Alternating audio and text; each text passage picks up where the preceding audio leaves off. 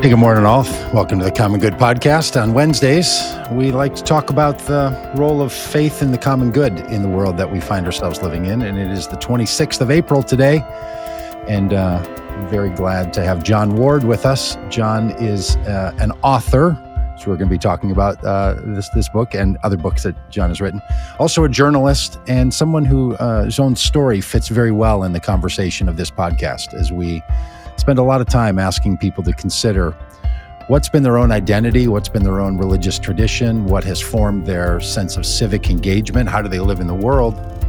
Well, Jon has written a great book called uh, Testimony Inside the Evangelical Movement That Failed a Generation and writes it as an insider to that very evangelical movement and somebody who was a part of that generation. So, Jon, thank you so much. Uh, as we were chatting earlier, I'm really thrilled that you're here and uh, really appreciate this book a lot. So, thanks for being with us today. Oh, I'm glad to be here, Doug. Thank you for having me. Appreciate it. All right. So, uh, catch us up on, on what you're doing now. You, um, you, you live in D.C. Uh, by the way, we like to check in with the weather. It's gorgeous in Minneapolis today. Dan's in the background. I'm guessing it's great in Michigan. How are things in Washington, D.C. today? I was just texting my wife that it is really nice outside. It, it, it was hot last week, and then um, it cooled down. I think Sunday, Monday, Tuesday, and we're back up to high 60s, low, no humidity. Really nice. Yeah. It's just, yeah, there's something magical about Washington, D.C. in the spring. So, yeah, so great. Yeah. Well, something that hasn't been as beautiful to people is, you know, their experience inside the evangelical tradition that seemed to break the promises that were made to a lot of people when they were younger and, and deep adherents. So we'll talk a, a, bit about that. But remind us what what what you're doing now. You're you're a journalist. You're um, t- tell us how, how, you do that and sure. What, what, kind of journalism are you doing? I've been in this job for 20 plus years. Um, and about 2011, I started covering uh, political campaigns from a national perspective. Uh, that was at Huffington Post at the time and so I covered the 2012 presidential election. I got very wrapped up in uh, sort of a competitive um, drive to get scoops, to be a, a, a, nationally known political reporter, which really involves trying to go behind the curtain of what's happening inside national politics hmm. um, and, and bringing readers inside with you. A lot of cachet, is built up around taking people behind the curtain um, yeah. and getting sort of little nuggets of information. Uh, for example, 2012, I I was, I think I came in second. I, I, would like to be able to say that I came in first. I think Chuck Todd beat me by two minutes or something on breaking the news of the vice presidential pick, um, which was Paul Ryan at the time. But that was kind of where I was at for several years and then um, 2016 rolls around and and we and we see what happens to the Republican Party, and that sent me in a different trajectory hmm. where I started to um, think about how can I do my job in a way that is not just about building my own career or brand, but mm-hmm. about trying to serve uh, our readers to help them understand what is happening to our politics. Um, and that that's really regardless of where they stand ideologically or which party they're a part of or who they voted for. I really began to want to try to illuminate um, how politics works. What are the structural drivers mm-hmm. that um, create outcomes, good, bad, or otherwise? Um, and so I started to try to do that and to um, also try to think about how can I do journalism that points towards solutions and not just, um, you know, pointing out what are problems. And part of that is, you know, there is an incentive in journalism to um, stand back, critique, and go no further. Um, just point out what's wrong. Um, and I felt an obligation and a call to to do more than that and to put a little bit of skin in the game in terms of saying, you know, I'm a citizen of this country as well mm-hmm. as a even as I'm also a journalist. Um, I do think that sometimes journalism can take the sort of bystander approach too far um, and, and, not have an investment. Um, and as we'll probably talk about, I think evangelicalism um, imbues people with a certain sense of a bystander effect, and or, or, maybe actually more of an antagonist effect, um, because uh, there's certainly not a stakeholder attitude that I see towards sort of the common good. Yeah. Let's let's talk a little bit about about that that journalism, just so people get a picture of it. You know, we tend to use phrases like journalism, media, the news. We kind of use those interchangeably, right? And and they really are a large sector. There are many kinds of journalism. There's different kinds of media. There's different sorts of sorts of news. What is it that keeps you in it? Like, what's what's the part of those worlds that you say to yourself, "This is really."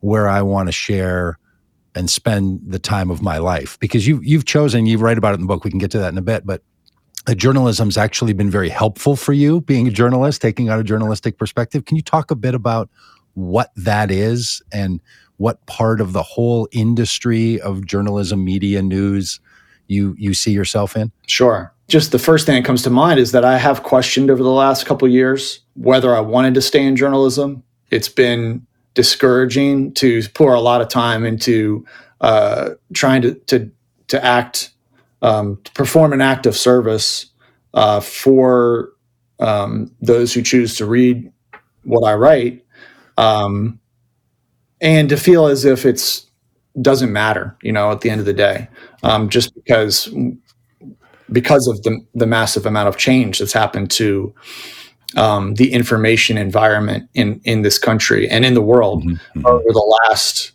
two decades certainly and you kind of alluded to it that there's a lot of different kinds of media i remember when i was covering um, the obama white house um, in 2009 for the washington times which is a conservative paper mm-hmm. uh, yeah. but i was able to to develop some level of a working relationship with um, White House press secretary at the time, Robert Gibbs. And I did an interview with him early on in that administration, trying to understand how they were going to be approaching presidential communications in a media environment that I was writing about then was very fractured.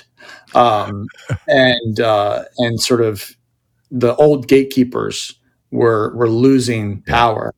Uh, that was 14 years ago, and that you know that um, dynamic has really just sort of increased and intensified year over year yeah. uh, with a lot of compounding interest. So we're really in a Wild West media environment now. I came up in a newspaper, the Washington Times, and was trained in how to, you know, write an inverted pyramid news story, which is just get to the point, tell the reader the, the top news. Um, I was also trained um, in reporting on basic facts at a at a local news level, writing about Washington D.C. and some of the suburbs. You know, very basic local news type stuff. That that type of training um, is much rarer now. I think you hmm. know if you if you go to a uh, a newspaper or a couple online news outlets, you'll get some of that. Um, local news organizations, I think, provide some of that.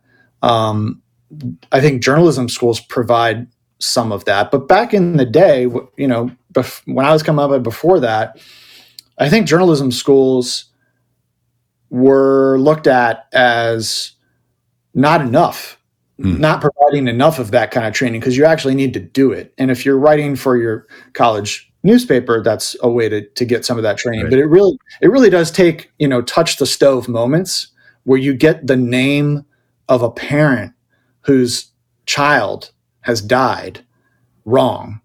Like if that that never happened yeah. me, but you know other things like that have happened. I've done things like that, um, and it's really those moments of getting uh, issues, small details, but issues of vital importance, at least to some person or small group of people.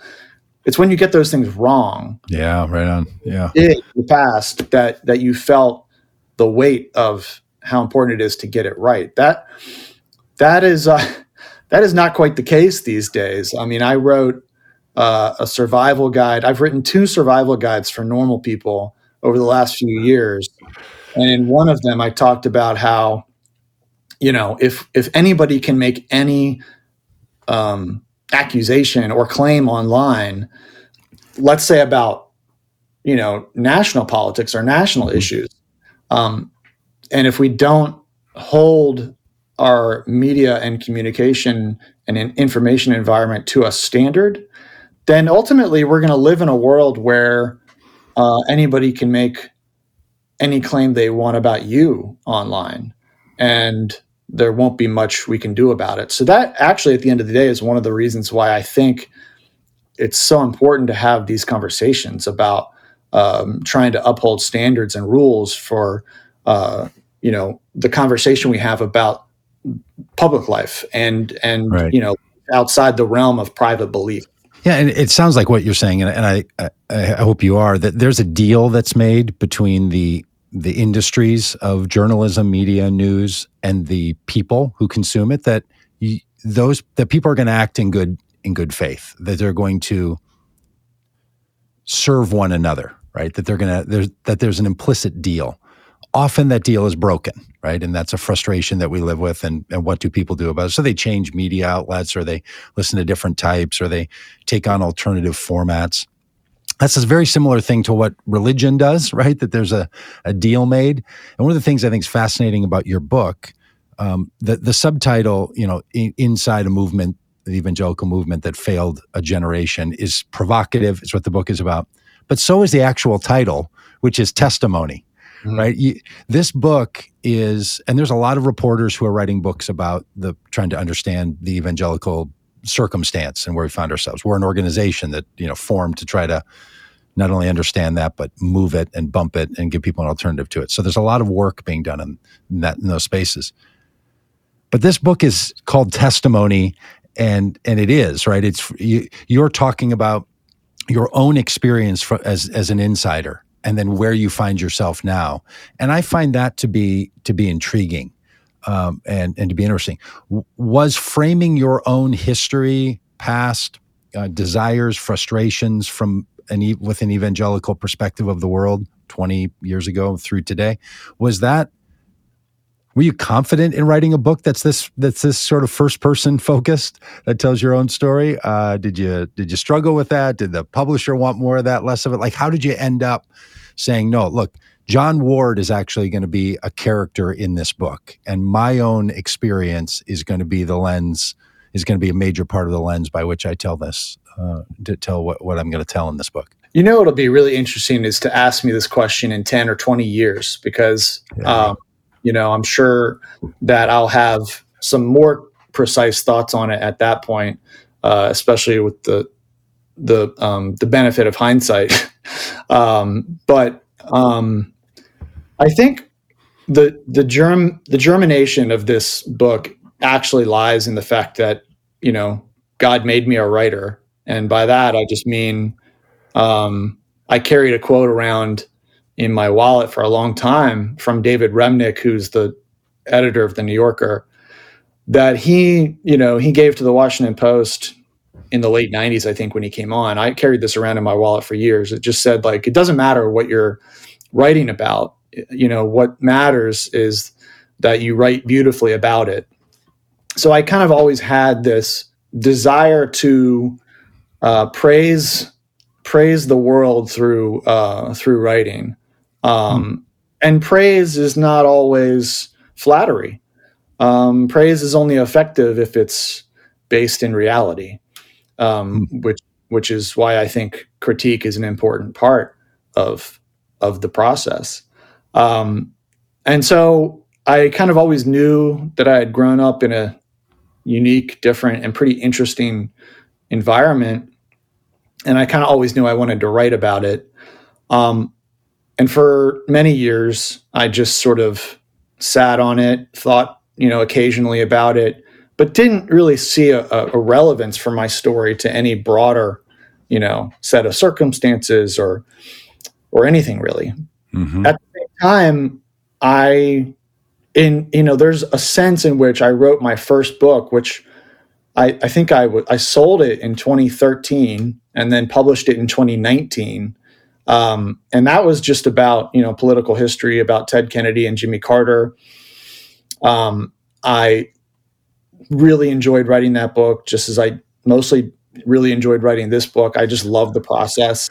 Uh, uh-huh. Uh, I learned I learned a ton through the process, but in, there is a way, and there is one aspect in which I wrote that first book to be able to publish this book because at the time I didn't really see a, a, a way for me to publish a book about um, my upbringing, um, nor did I again see a, a relevance. Yeah, um, yeah. What's the point in that, right?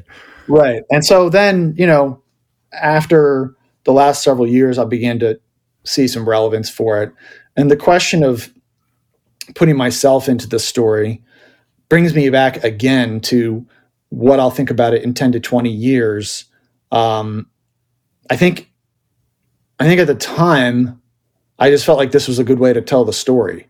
Um, and, and I still feel that way. Yeah. Um, of course, it's uncomfortable to put things out there that are personal. And it's, you know, what is really fascinating is the interior process of self questioning that goes on um, about you know what were my motives for doing for doing this you know and and when you layer on top of that some of my background in like Calvinist Christianity um, it it makes that whole dynamic even more uh, complicated but um, mm-hmm. but you know it, it's out there and at a certain point you're uh, you're pregnant with it, and you you have to uh, to move forward and and and you know accept what comes. You have a, a great preface and introduction. In fact, I'd encourage people before the book arrives, if they're going to order it, or they can get to their bookstore to pick it up, to go when they go on to to Amazon to click on the look inside part, and they can read the preface and read the introduction. They're both spectacular. In the preface, you tell a little uh, story. Oh, not not there yet, Dan. That's going to come from the. Uh, thanks. That's going to come from the introduction. But in the preface, you have this little bit where you recount a story of being on Morning Joe in October of 2016. I actually remember you being on Morning Joe in in in uh, October of 2016. I'm super into politics and stuff. I pay a lot of attention anytime they have conversations about evangelicalism. And you you make a, a you you had done some pieces for Yahoo News, and a lot of us were thinking about what role evangelicals were going to play and how they were going to act and how they're going to turn out, what were their motivations and all this stuff. Yeah. And I remember after reading your uh, your recounting of that the, the short story uh, of your experience there, um, that that I saw that and felt similarly how the many people who cover the media and talk about evangelicals as a political force, which mm-hmm. they are. There's a, just a cultural force don't always have firsthand knowledge of the ideas and the language and the motivations and there's a lot of people who just simply say like what is with these people right? And they literally these people or those people them right? They don't they don't know on the inside. And uh, i wonder if you started the book with that preface uh, the preface with that story because you wanted to remind people that look there's a complicated story here. Not making any excuses for people. It's just that there are reasons why people behave and act the way they do and think the way they do right? They don't they're not just they're not just robots following orders that have you know that have been programmed into them. They're actually mm-hmm. motivated by things that make sense to them and they have a whole view of the world that that makes sense to them. Can you talk a little bit about that? What you know about the evangelical experience now as someone who as a journalist also covers it and interacts with other people in media and outside of media, um, people who consume your media, trying to understand this group of people. And and how do you talk about th- that overall in addition to when someone says hey what's your you know what's your book about? But just uh, your role of helping people understand the issues that motivate uh, evangelicals and and and yeah. the, the the lack of understanding. I'm not even sure it's always misunderstanding but at least the lack of understanding yeah. The words that are coming to mind that I think I'll use here are patience and totalizing. And I'll just say, by way of a, a preface to this, that one of the reasons that we have the scene on Morning Joe at the very beginning, I believe it was suggested to me, maybe. Um, I can't remember by who, but by someone who was helping me um, revise the manuscript at, at, an earlier, you know, date that there needed to be some scene early on to kind of introduce the reader to I don't know who I am now relatively and and sort of what I do and what my credentials are um, in some respects. Um, I'm a journalist. I go on TV occasionally. I, have I've done work on evangelicalism. And then the other theme coming out of that first scene is one of liminality or being in mm-hmm. between worlds or or being what Mako Fujimura calls a border stalker, which is not at home yeah. in, in any one particular context or tribal group and trying to, to bring understanding between groups. Um, and I think what you were getting at in your question was this word totalizing, which is if you're in a fairly closed off subculture, and it could be evangelicalism, it could be other ones too. Um, mm-hmm. You know that that closed system of knowledge and practice and culture um, embeds itself in you pretty deeply, um, and I think that dynamic is even you know more uh, more true if you're raised in an environment like that um, yeah. and and spend all or most of your childhood and your formative years in that world. And that was me. Um, you know, our church was in the early days coming out of the Jesus movement in the 70s and 80s.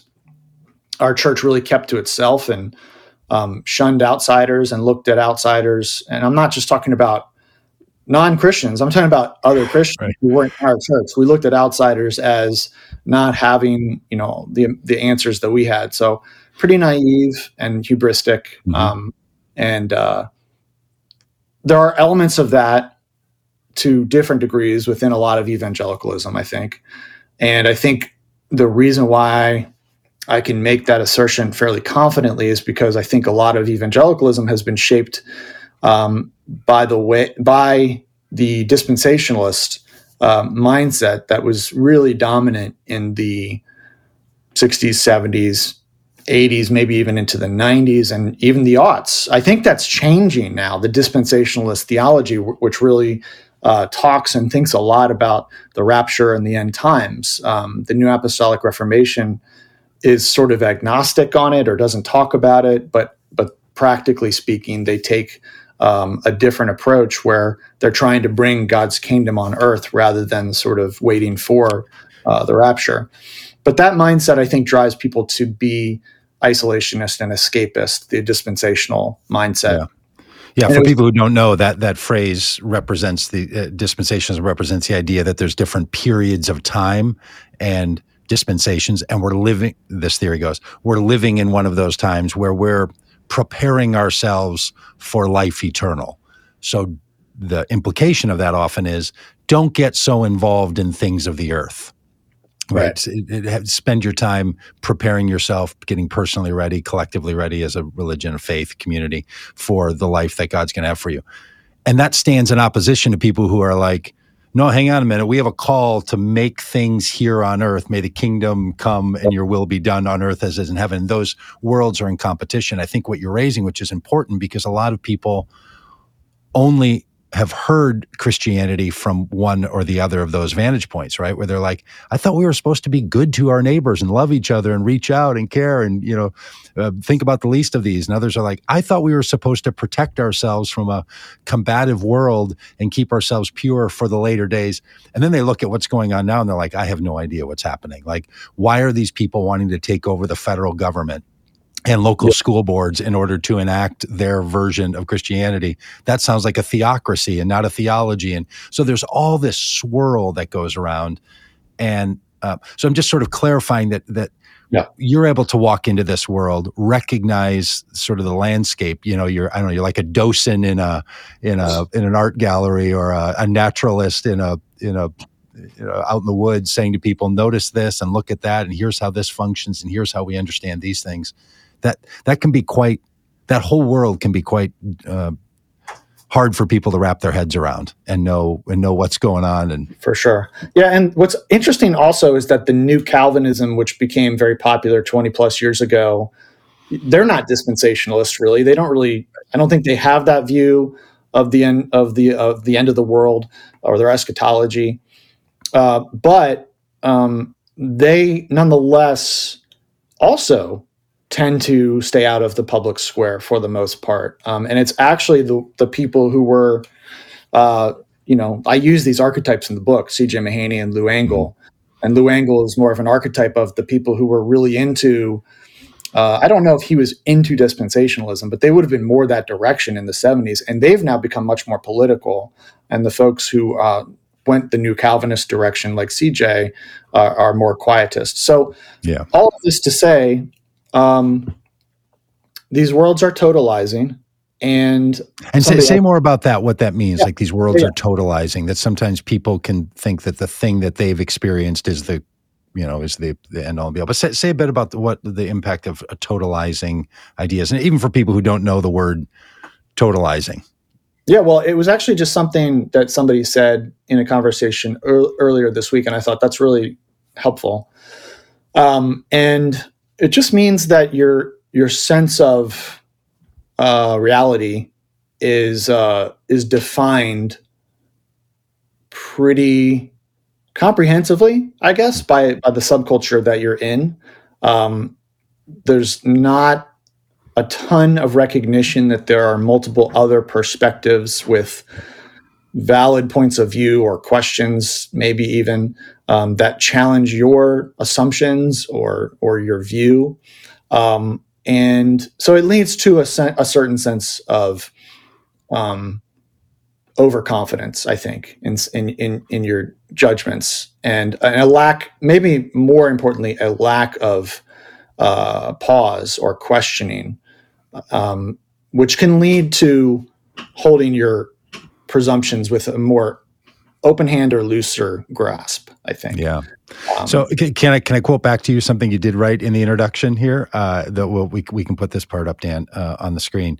Um, you have this section where you, in the introduction, which by the way, your introduction is just just tremendous as a standalone piece. I would just commend it. I don't know if you originally wrote it as an essay or something else, but it's really quite really quite remarkable, and I think encapsulates some very powerful ideas that people are really very much going to want.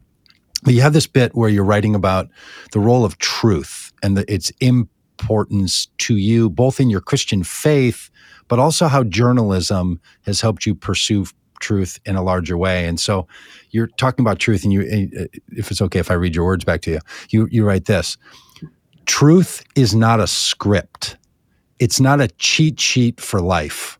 By the way, I read that truth is not a cheat sheet for life. And I'm like, that is just a great line. So good for you. I wanted you to say more about when that popped into your head, if you, or if that was a piece you use all the time. Then you go on to say, truth does not come from picking a set of answers and then arranging all the questions so they line up correctly. Truth starts with questions. It requires an openness to other points of views and experiences, to being wrong, to changing one's minds. A commitment to, dr- to truth involves a passion to embrace critical thinking. And then you go on, you skip part. I'm going to read, read this next little bit and then let you talk about it. First and foremost, you say truth seekers don't search for battles outside themselves to win. Instead, truth seekers examine their own point of view, searching for holes, weaknesses, and errors in their own thinking. Truth seekers don't pretend to understand other others' points of views. They inhabit them, walk around in them, try to gain perspective. They hold their conclusions with an open hand, and yet at the end of the day, a truth seeker does not shy away from speaking up. So I, I, don't know if that's what you were getting at here, you know, with the phrase totalizing it, but th- those are just great paragraphs. You said, you know, your point is to know what you're writing about, write about it in beautiful ways. Mm. I, I, I, would I would grant a, a, a beauty award to those to those phrases. I think they're really great. Do you want to say any more about that, or do you feel like that that sort of does it, or what what? No, you lay I, this out in the introduction. I think it's just it seems important to what you're up to. No, you're you're drawing some something out right now, which that that that point about starting with the answers and then arranging the questions there's something to that point that's not in the text there which is that i think a lot in a lot of these totalizing cultures we can start out not just with answers but with answers about ultimate things yeah and then we rearrange the questions of probably more material things to mm. fit the answers. Mm-hmm. So I mm-hmm. think there's mm-hmm. extra dynamic to that idea that I didn't fully lay out there. But I observe that there is often in religious settings, you know, I observe that there is a certainty about things that we cannot prove yeah. ultimately that require faith. And then what has been striking is that over the past few years in particular, there has been a relativism about things that we actually can know with a high degree of certainty. Um, and there has been a relativistic attitude towards those things because of the chaotic information right. environment and because of a breakdown, I argue, in the evangelical church's ability or intent to disciple its followers into discernment and public character, there has been a breakdown in many aspects of, of American life and, and in global life, but certainly in the evangelical church, in the ability to have, I think, a healthy process for assessing these more concrete issues. And yet there's relativism about things we can know and certainty about things we can't know. Mm-hmm, um, mm-hmm. so there's this odd dynamic. I mean, I just came have I've my personal view on faith is that if you say you know something for sure, you have somewhat eliminated the need for faith because faith is the gift that we need to uh, to have hope and some degree of confidence mm-hmm, in something mm-hmm. we actually have to acknowledge we don't know for sure is true. Yeah, yeah, t- totally. And look, and it's not only inside religion where this stuff happens, right? There, uh, a totalizing attitude, especially a totalizing attitude about others is super common, right? Um, yes. uh, like, hey, no, I, I know enough to, to understand what motivates those people or what they do. And part of the struggle with all this is that we're human beings. And most of us, when it comes to our beliefs, we are not organizing our beliefs from most significant and important up to least important and then drawing conclusions about other beliefs off of some pyramid. Rather, we have a whole lot of beliefs rolling around in our minds and our hearts and our experiences and our family stories. We're trying to reconcile those most of the time. We have things that make sense on uh, in one set of circumstances that are totally opposite of the way we would think about it in another one, and we're just trying to make sense of it all. And systems, religious systems, political systems, media systems, um, like to uh, eliminate all of that uh, all of that frustrate all of that difference all that frustration. You know just kind of flatten out the curves add a little story in there to add some personal dynamic to it. Um, and, and and that is a way to get after some things we need to know. You know sure. that's, it's also about true. money a lot of times. Say, say it again? Yes it is it is something we we can't walk around you know just never coming to conclusions but there's also money at the bottom of a lot of this. The desire for profit um, and and you know that is a lot of what eliminates nuance um, and context in the current media world that we that we live in because the business sure. models that we have all drive us towards uh, in the media drives towards uh, you know accumulation of as many eyeballs on cable TV or clicks on on the internet. Um, and what clicks and what rates is not complexity. It is simplicity and reductionism and black versus white, good versus evil, villains versus heroes. And mm-hmm. uh, I've tried very hard in this book, and I don't know. I'm sure I failed in some respects to to do this, but I tried very hard not to de- not to demonize any one individual or group of people, uh, mm-hmm. uh, while still critiquing people who I think made mistakes, who did you know damage to others. But ultimately, at the end of the day, not to feel as if I'm upset with them as much as I'm upset with the incentive structures that I think mm. shape shape their behavior. Yeah, and look, and, and we, we all we all participate in them, right? Uh, not not only with our dollars. I'm not just saying the things you choose to spend your money on, which is true. Uh, that's just a, a, different point than one that I'm trying to get at. We participate in them because they serve us in some way right? One of the big questions we like to ask around our work when we talk to somebody of difference is not only what do you believe and why do you believe it? Those are important questions. Mm-hmm. But to consider what function that belief has in a person's life. because we tend to have uh, results come from the things that we hold deeply. And if we don't interrogate for ourselves and think about in an empathic way about the role that it plays in another person's life, you sort of miss the human element of it. And I guess it's fine to go through life just turning people into into data points, you know, and and information centers and uh, facts. But we're better off in a human experience, which is mostly what we're dealing with here, recognizing that people have all kinds of motivations for all sorts of things that they don't have explanations for. Yeah. as as somebody who's been a parent now, I have adult children, and so now we're in the second sort of generation. And, and when you're parenting, there's this tendency to want to say to your kids, especially adolescent age kids, like, "Why did you do that?" As if someone's behavior has, a, has an explanation for why it makes sense.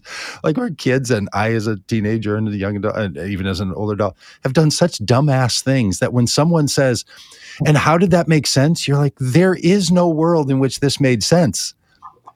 It doesn't mean I didn't do it. It doesn't mean I might even do it again because that's not how a human being makes their way through life. And sometimes we look at other groups, whether it's non evangelicals looking at evangelicals or religious people looking at non religious people or whatever, however it goes. And we're like, well, they probably have really good reasons for what they're doing. And if I poke around enough, I'll figure out what the reasons are. And if I find out who pays them, then I'll know their reasons. Like, good luck with that. Because I've just known too many people that it's never, it's never once been been that simple to sort of get to the get to the the bottom of something, you know, on, on why it is the way that it is. Yeah. I mean, I mentioned the word patience earlier, and we've talked about the ways that our our contexts and our incentive structures shape us I've talked about how these totalizing cultures are deeply rooted in us and embedded in us. And so I think for people outside of a religious subculture, um, that, you know, I'm sort of making, I hope somewhat explicitly, certainly implicitly, I'm making a, a, a request to be patient with people who are coming from that uh, context who you might disagree with. If you see them making an effort to to grow or evolve or learn you know take that as a as a sign of positivity and i would even apply this to people who are inside you know maybe evangelicalism who might listen to me and think you're just talking down at me and saying oh other people should be patient with me because i need to become more like you well no i'm just saying if you disagree with me and you want me to come more towards you yeah. um, I'd ask for your patience as well, uh, because that's the way we should. That's what it means to love one another. I think. Yeah, yeah. Sort of, you know, give me a minute here. This is this doesn't. These kinds of changes don't. They don't come easy to to to people. Can, can, can I also ask you this? It feels like, and I haven't I haven't finished all the book, so that's that's my apology. So maybe you get to this, but I feel like you're saying it in the the first uh, third of the book that I have had a chance to read that you don't come at this uh, conversation about um, an evangelical movement that failed a generation as someone for whom the system didn't work or you were violated by it or it was a broken thing that was just all uh, you know uh, smoke and mirrors and a big and a big trick you're like no look it, it works it does a thing i was in that world it produced a certain outcome that outcome maybe even got me to where i am today i'm trying mm-hmm. to reconcile mm-hmm. how complex it is and how many things there are and how many competing narratives are within this. So you're approaching it as someone for whom the system worked and you still want to say it was a failure or, or mm-hmm. it failed it it failed in some of its higher in some of its higher callings. Is is that is that right that you're not coming at it as someone for whom you're like, hey, I've got it, you know, I I want I want to, you know, I want to get uh, uh, Katie Porter on the fact that you know there's a there, there was a, a, violation of a promise from a sale here, uh, you know, and I want I want the uh, I want someone to, to put in a claim about how the the warranty was faulty. You're saying I was in and this thing like you start out with you know in your room listening to music and you tell stories about its positive impact on your life, mm. and yeah. yet it wasn't all that. Is that is that fair? Is that how you think about it? It's a great question. I love it. Um, I would say two things. One, I've never considered myself a victim of you know the way I was raised. Um, I think that word can obviously be applied to some people in this context. Obviously, those who were physically or sexually abused or emotionally or spiritually clearly abused, you know, and and and oftentimes were then ill served um, or further abused by the church's response to that. You know, that's that's clearly a, a category of victimization. It's much more complicated for people like me um, who uh, you know somebody texted me uh, from the church and said you know it's they enjoyed the book. They weren't criticizing it. They were they were saying uh, it's cool to see people who have landed on their feet after coming through um, that experience and it made me think like what is you know what is the difference between somebody who quote unquote lands on their feet and somebody who doesn't who's not in that clear category of victimization? And i think that has been what has motivated me to uh, engage in this critique. That's one thing that's motivated me to make this critique is that these kinds of subcultures um, people like myself um, you know I, I had a pretty stable family life um, I didn't have a ton of generational trauma. I had a fairly um, strong background to come from, mm-hmm. but I think people who are coming from a more a more vulnerable vulnerable place, um, who you know you could you could call them weaker. I don't want to disparage people who come from a, a more vulnerable place, but let's just say that that's how we describe them. I think those are the folks who end up getting hurt more, mm-hmm. even if they're not clear victims, by the way these cultures operate. Hmm. The second reason I was motivated to make this critique is because, as you say, I think there are elements of my upbringing that have served me well. Mm-hmm. I think those revolve around the category of private character. Um, that is how to be a good person in your relationships, in your family, uh, in your home, in your workplace, in your church, with your friends, etc. And I think evangelicalism writ large has largely failed in in training people how to be how to exercise public character. So there's mm-hmm. that differentiation between private character and public character. And public character, um, uh, Reinhold Niebuhr called it civic righteousness. Um, it's how to be a valuable, productive contributing member of the body politic. And that doesn't mean it's just mm-hmm. all about politics. It means being a, a valuable member of society, your local community starting there and then working your way up to whatever degree of, you know, connection or influence or impact you have beyond the community that you walk around in every day. But it really does start, I think, with the local community. And so I think the evangelical community or church has not emphasized this um, for a lot of reasons. One of which is, you know, it's individualism. It's focus on an individual faith rather than having a component of uh, com- community-minded faith. You know, mm-hmm. there are other streams of Christianity that do a good job of emphasizing uh, the impact of collective sin or the impact of sin on the group. Um, that's just not something that evangelical evangelicalism really talks about a lot. Um, I also think the isolationism bred a um, that antagonistic stance that I talked about, which um, also left a lot of evangelicals vulnerable to manipulation, um, which led to uh, a sense of being combative rather than being a stakeholder, coming to the table, mm-hmm. seeking to mm-hmm. contribute to the common good, and have that conversation with others from different points of view.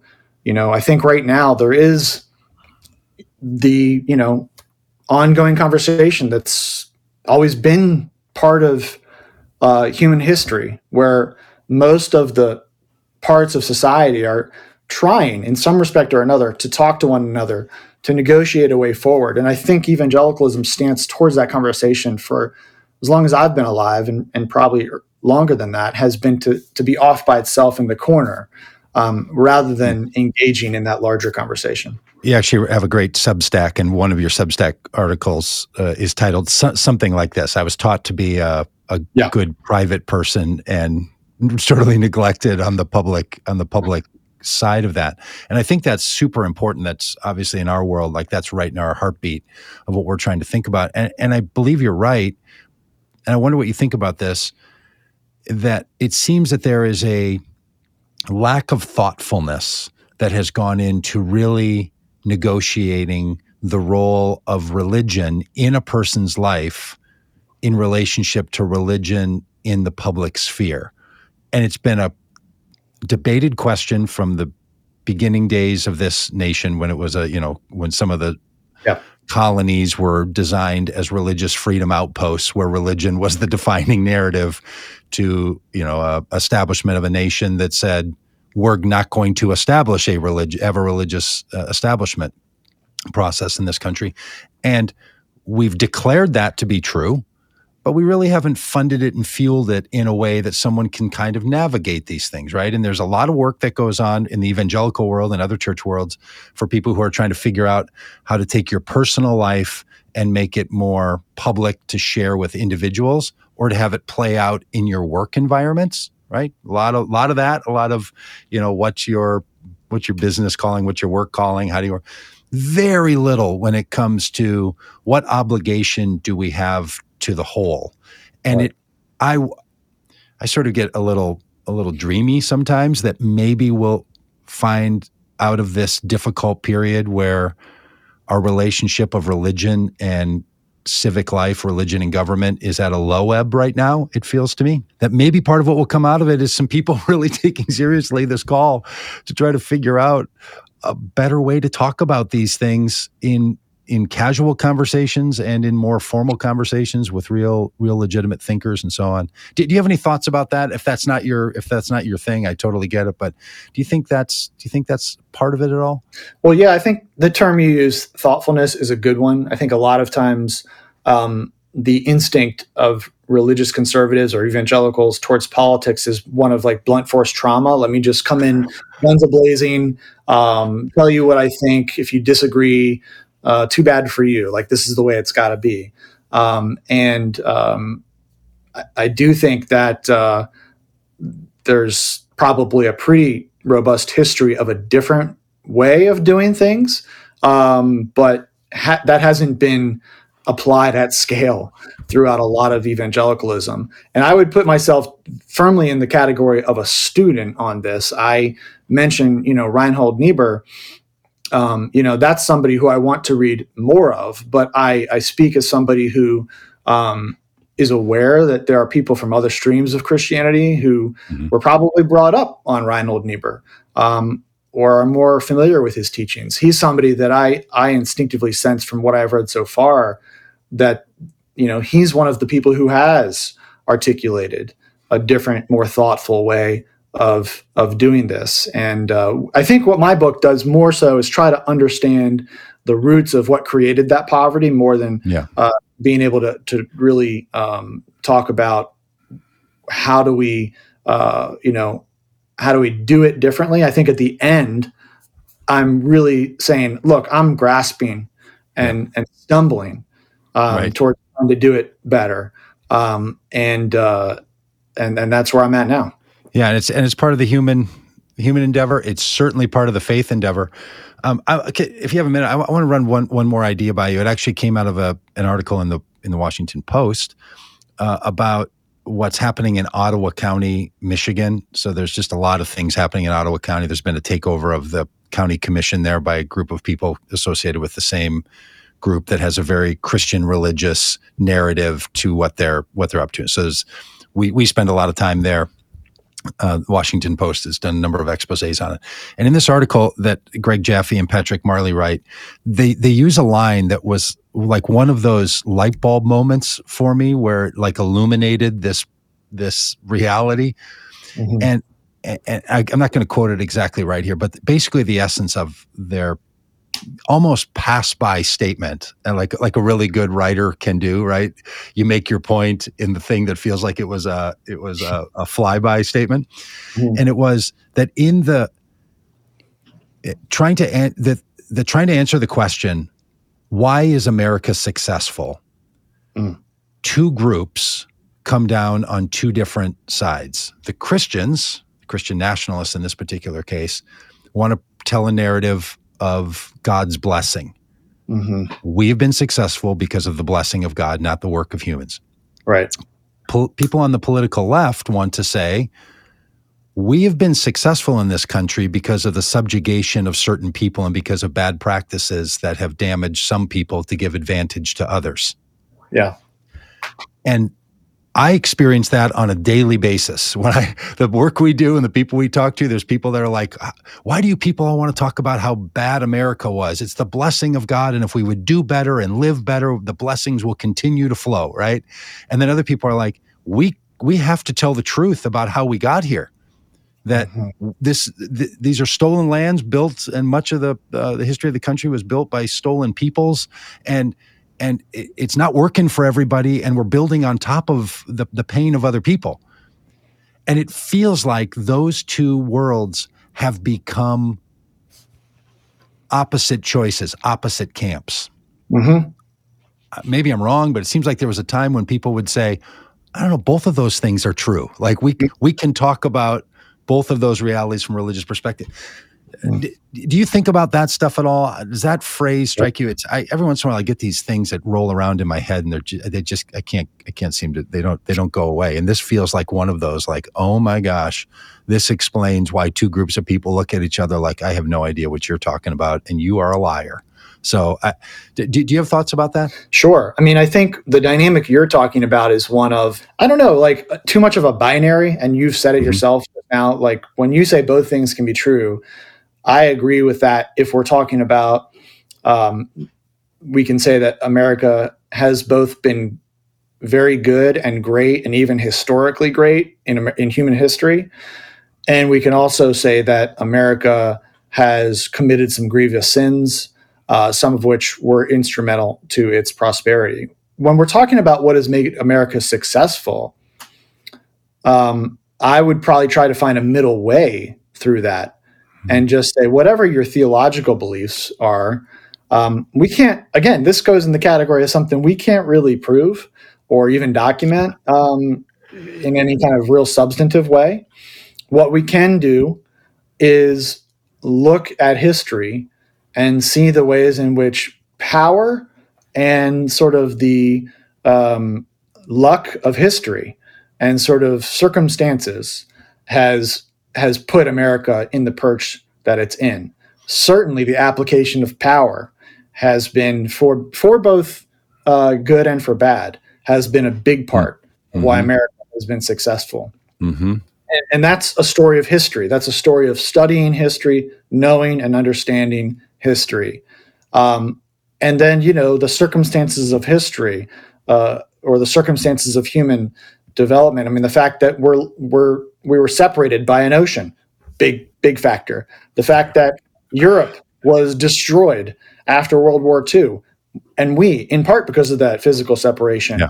were, were left intact, and then became the reserve currency of the world. Those are significant factors in why we are successful. So all of this is a story that we can know and understand yep. and learn together with good and bad um, and it goes again to that category of what can we talk about that we actually know for sure, rather than fighting over things that are really at the end of, of the day belong in the category of belief. And we're, you know, I'm happy to have people bring those into the public yeah. sphere, but it's a different category of knowledge. Yeah, no, I, I, I hear you. It, it, it just seems that like the things that give life flavor and meaning and make art and beauty and music, it, are belief like things, right? Not fact like things. And the motivations for so much of what makes people get up and do what they do is well beyond like articulating the things we can all look at and agree on. Then there's something else just out of our vision, just out of our mind that we're like, there's a world there. There, uh, I have a friend who uses a phrase, what's the more beautiful world your heart knows is possible? right? Like that's the thing that drives you. And and it feels like when we get and I'm a very facts sort of person, right? Like they that's what I mean really motivates me and I nerd around and spend time on words and conversations, you know, 3 4 days a week trying to get to some of this stuff. Um and it, facts are very unsatisfying, you know, they're the they're the French fries in the in the Happy Meal. Um, mm. Like as soon as you you're done with them, you're like, oh boy, I could I could take more of those. Like they just they don't really satisfy, right? People get the and then there's something that like they're like there's a belief that drives us, and so I, I guess I'm just rambling on here about the fact that like no, no. we struggle because we feel like other people have a different set of beliefs that are going to win over ours, no matter where we are in the facts and the information and the data and the things we can point to. And it feels like there's these two big camps in the war. And one camp is at war with the other and says, there can be no goodness of God story. And the other people are like, praise God. It's all about the goodness of God. Don't, don't let your children be told at school that, that's, that these things were bad. And they've become, as you said earlier, like binaries and they've, they've, they've become dangerous places. And once you spend a little time sort of I don't know, bringing the bringing the peoples together, you start to realize, huh, there's probably even a third, fourth, fifth, sixth, seventh way the thing we could describe to this. Because any binary I've ever found myself in is rarely been solved by just going to the other side of the binary. It's usually going somewhere else and then realizing, oh, there were 11 different versions of the thing. Thing I thought there were two options for. Oh, it turns out there's 11 uh, or something like that. So I mean, is that is that kind of what you're up to in your in your book too? I mean, it feels like that's what the book is trying to oh, get at in some ways? I think I think absolutely. I mean, I I really appreciate you saying that because it illuminates something for me that is probably something I need to work on. When I talk about the realm of things we can know for sure, to me that's a realm of adventure hmm. and uh, and excitement and um, discovery. It's a world in which that I'm extremely excited about. Um, there's new discoveries, there's new knowledge, there's so much joy in it. Uh, you know, the, the phrase truth is stranger than fiction is absolutely right. Like, if we study history together, we will go on a journey of many surprises and delight. Um, and so, I guess I probably need to do a better job of conveying that um, and uh, and I appreciate you know you you kind of bringing that up for me. Yeah, the one. I mean, just I mean that's a great phrase. It, it's such a pass by phrase too. That just feels like doesn't carry meaning. But when you really think about it, truth is stranger than the fiction you could make up. We say it in other ways a lot. Like, man, you literally couldn't make this up. If a screenwriter pitched this to Hollywood, you know, who would have thought? Yeah, because that's that's really how it goes. It, it, this is this is something, and and truly our ability to describe something is not the same thing as understanding it. Like there is a there is a temptation to believe that description and precise description is the same as understanding. There's also a yeah. problem we have where truth yeah. for a lot of people really means facts and they're not the same thing. Right. Uh, information, data, facts, uh, may or may not be true. But I don't know. Truth is this elusive little thing, but really yeah. matters. I mean, when you're looking at your your your your child or your partner or a person in a business thing or a, a person in a, in a I don't know any interaction, and you're like, you're telling me the truth, right?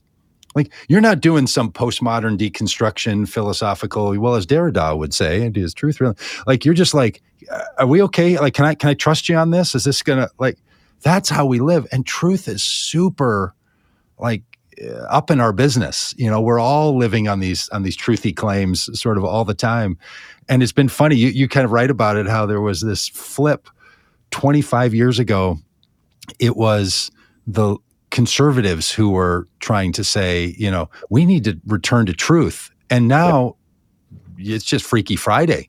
You know, now it's progressives talking about, whoa, whoa, hold on a minute. We need to get to some truth here. We can't, you know, an apple is an apple. You can't be putting up, you know, t- tell me an apple is a banana. You know, yeah. I'm like, my gosh, those are the arguments that conservatives used to say to people like me about why my postmodern deconstructionist attitude was somehow a danger. It's mm-hmm. really a, I mean, truth is stranger than fiction on this stuff because we all really do want to live in a world that's trustworthy and I don't know, Jon, it feels like people just really don't trust each other it, at sure. a level now that feels different than in my in my life. I can't, or my adult life at least. I can't speak about other times and places. And some of my um, black church leader friends will say to me regularly, Oh, you've just been living in a fiction that there was ever a time where we could trust each other. Like you, you, you know, welcome. You know, good morning. I'm glad you. I'm glad you woke up to the reality that some of us have been living in the entire time. But it does feel different to me, and and I don't know what to exactly do with that. And that's why I appreciate your book so much and your work.